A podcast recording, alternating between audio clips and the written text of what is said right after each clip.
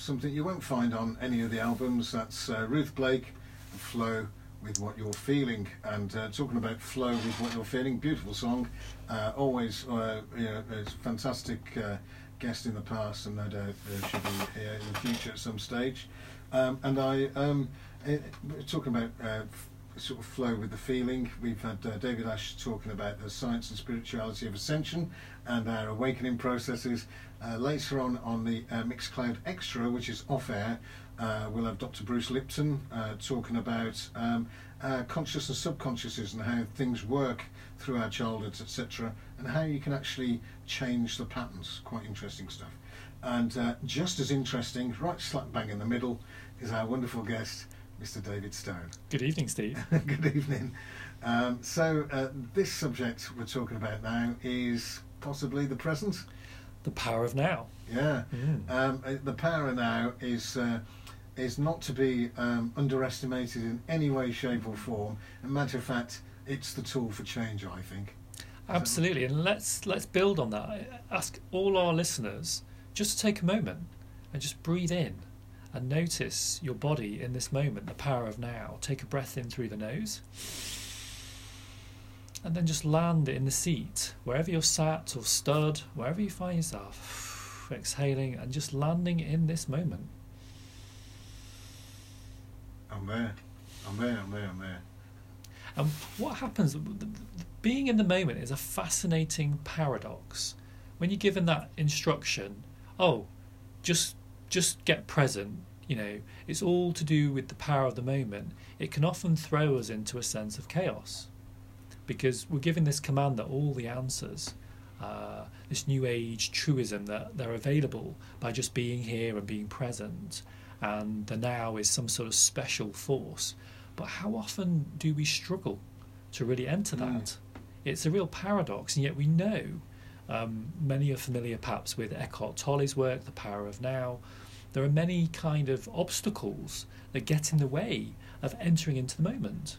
So, you know, why is that? Why do we all get stuck in our heads, in life, in drama, in emotions, in activities, and we it literally becomes quite difficult to actually drop into the moment.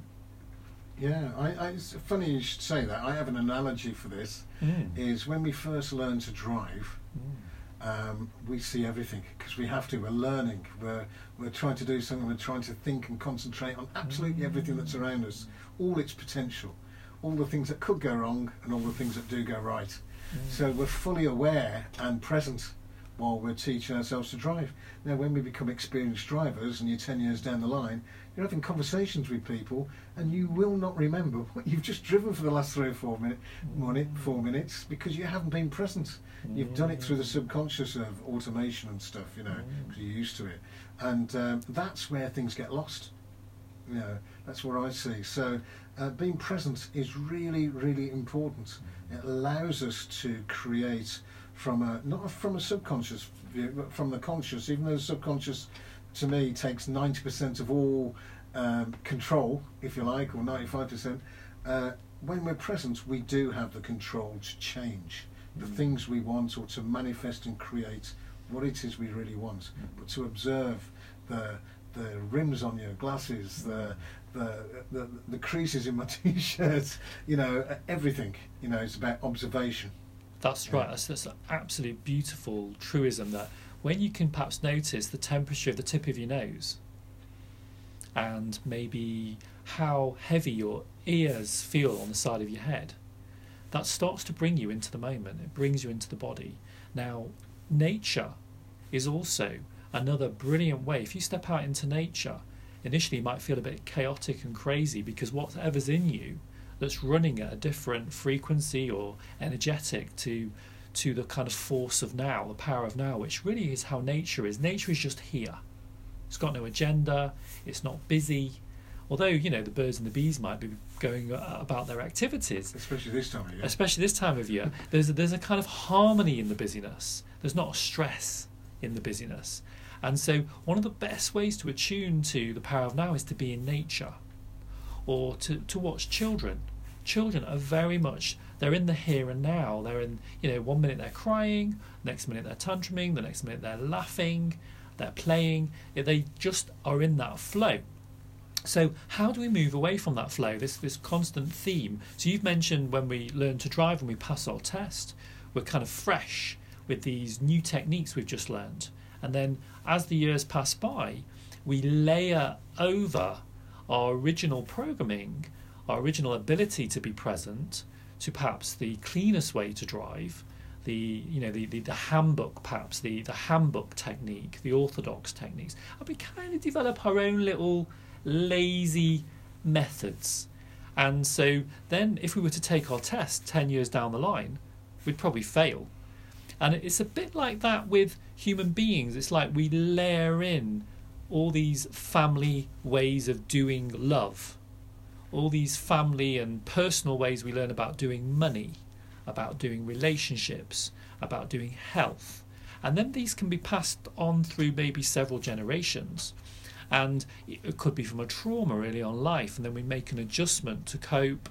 And then what happens is the human psyche creates a mechanism where it adjusts to that danger so to stop you from splitting off from, uh, like you said, from a, a sense of wholesomeness, it, to avert that danger coming into your psyche and breaking you down and, and, and destroying your psyche, it kind of creates a diversion.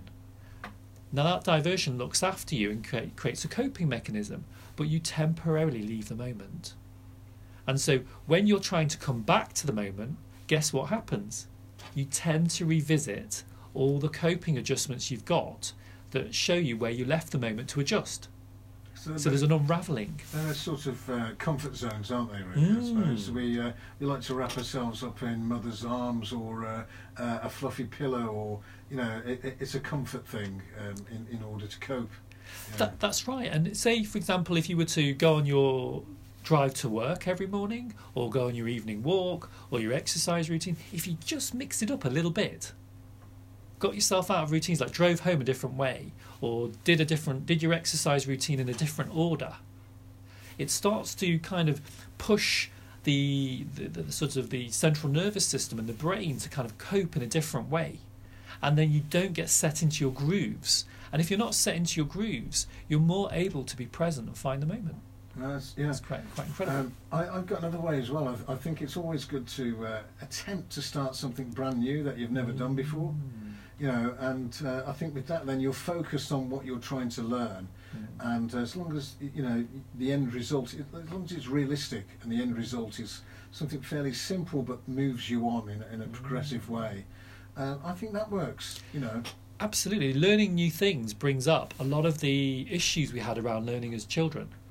So, I know myself for sure. I, I can be a bit lazy because it can bring up when I was dyslexic when I was younger and a sense of like having a brain funk. And then I just feel very frustrated. I feel a bit of self loathing. I feel like everyone else is getting it and I'm not. And I might compare myself. And then I might look how long it's going to take to get competent. And I just give up quite quickly. And it's like being able to sit with those discomforts mean that you can keep growing the sort of the pathways in your brain to keep expanding but also to stop you falling into those kind of rhythms of habit that actually don't serve you. They've just become comfortable. And so getting into the moment is, like you say, it's a paradox. Yeah, it is. I, I, it, yeah, but that's the that's the that's it's like exercise. You know, you've you've got to start somewhere, mm. and you've got to keep trying and chipping away, very slow mm. movements really of getting getting into that present moment. And keep remembering even if you forget a thousand times doesn't matter. If you keep trying eventually you do become in you become grounded and centered and you know you you take on everything around you. You just know everything's going to be you become the the calm in the storm if you like. That's right. And i think there you know maybe in in the new age there's, there's an overemphasis on on calm quite often what I've noticed is when people still themselves and they try and enter the now, all the weight of everything that's holding down old emotions, um, uh, like I said, traumas from the past, frustrations at learning, disappointments, all those things start to rise up and they need attention and they need a structure within the self to cope with them, to process them, and to move them out. So, what starts to happen is the primal instincts within us all, you know, the rage, the tantruming things, the passion, the sexual drives, they all start to get subdued. Sort of our ways of coping, our ways of being, our ways of we, we slowly get socialized, education, educated, religionized, you know, making a word up, but we these norms of society slowly weigh down, like they create like the way that coal forms. They literally put a sediment on these drives, these animalistic, passionate, almost savage drives that make us human. And you see that in toddlers. You know, they're fearsome around their bound their personal space, around their preferences, around when they're hungry, around when they're tired. And what that does is that when you've got that passion and that aliveness, it allows you to feel a need, to express it, and to complete it. Oh, okay. So, therefore, when parents go a little bit um, uh, too disciplined in one way or another and, and, and stifle that, in, uh, then it's actually doing more harm. Yes, disciplined and also mollycoddled. Yeah. Uh, those definitely. are the two extremes of the same uh, way of kind of blunting a child's own ability to start to learn how to regulate itself. So it's holding, you know, we've all got these kind of stop and start signs with our nervous system which were where our parents made boundaries for us or we had to learn our own boundaries. And what they've discovered in, in clinical tests is that where the boundaries were like given, where you were given your own freedom beyond a certain limit, but healthy limits were set, you learned to do that for yourself. So in homes where there weren't healthy boundaries, where there were like perhaps uh, permeable boundaries fusing, um, uh, narcissistic parents, maybe over coddling parents, you didn't get to feel discomfort, either in a positive way or in a negative way. And then that use that discomfort to grow and learn that some discomfort is part of the growth cycle. And then that what that does is enables you to be alive to the present moment, not to be numbed out in some blissed out, you know, spiritual he- heaven, but to actually be here in your body, noticing exactly what's going on, what needs attending to, what needs resolving, where your drives want to take you.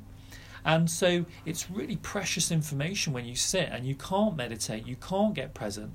Become really curious, get really interested, and notice what's happening for you. And perhaps as you sit and then do a um, maybe a, a, a a breathing technique, so maybe five seconds in through the nose, five seconds out through the mouth, and then repeat that a few times and start to notice if you were to just sit with your power, with that chaos, with those emotions, as you breathe it, maybe sound, shout, put it into the garden, you know, um, cry, um, maybe tantrum on a pillow, you get to see actually the amount of energy that wants to resolve stuff, which wants to complete, which needs to find a pathway to to kind of clear itself, to end itself. Yeah, there's actually um, proper breathing techniques for that. Mm. Um, I think it's four seconds uh, breathe in, four seconds hold, mm. four seconds out, four seconds hold, four seconds breathe in. Yes. So it's this four by four thing. Which, That's uh, a very good one. Yeah, yeah. That that, that tends to certainly bring uh, the the chi into its place so that you have all this energy, mm. you know, centralized, and that therefore it can be utilized for your best ability. And what you know, the universal life force that's uh, used in all sorts of ways, from Aikido to Reiki. And what's really interesting, once you've kind of got into that four by four breathing or uh, the breathing technique that you select that works for you, what you might start to notice is you're trying to complete a cycle that never will sustain you but you're always driven to complete it. So you might pick the same lovers and make the same mistake. You might get into the same jobs that don't nourish you. You might have a success pattern. And so it's starting to notice that you are driven to perform certain cycles of habit that you can't help but do, but then that don't nourish you. So it's starting to notice these patterns where you're where we're driven, where we're miscalibrated. And that's one of the best ways then, if we can collapse those patterns and those habits, we can come back to center, breathe, and then recreate new habits that make use of our drives and then put them to a more nourishing and wholesome use so that we can rest easier in the moment. Wow. Well, on that note, I think that's, that rounds it up perfectly, doesn't it? Yeah. Um, a big, big thank you, Dave, for coming. It's always, always a great pleasure. Um, I don't know what the next subject's going to be. It's always uh, interesting and intriguing, and it gets to, we get into we get some mechanics in there, don't we? And uh, hopefully, uh, uh, uh, if you're listening, um, that you get something out of this. And if you go to David Stone's uh, Facebook page or your website, which is embodiedsoulawakening.com. embodiedsoulawakening.com. And we just had David Ash earlier on with his book Awaken for the Positive Living Group. So everything's about this now expansion of the soul. Uh, we're, we're going into new territory. Uh, many people are. Uh, they're, they're waking up to what's re- who's really uh, in charge, you know, and uh, what's going on around them. Actually, you are in charge. Absolutely. You are the sovereign being. Nobody has a hold on you. It's up for you to travel uh, through time and space with that soul. Uh, so a big, big thank you, David, for coming in and uh, discussing that. It's lovely to be present with you. Thank you very much for having me, Steve. You're welcome.